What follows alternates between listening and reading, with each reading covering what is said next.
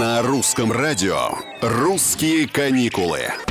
Приветствую всех, это Петр Кузнецов. Вот кто сказал, что большими могут быть только зарубежные путешествия? Поехали с нами по России, и вы поймете, что даже самая маленькая поездка может запомниться на всю жизнь. Сегодня предлагаю проложить маршрут до Соловецких островов. Это архипелаг в Архангельской области в 160 километрах от Северного полярного круга. Белое море, киты, уха на берегу, прогулки на велосипедах, музеи и, конечно, особенный воздух. Попасть туда на теплоходе можно с июня по октябрь, в остальное время добираются по воздуху.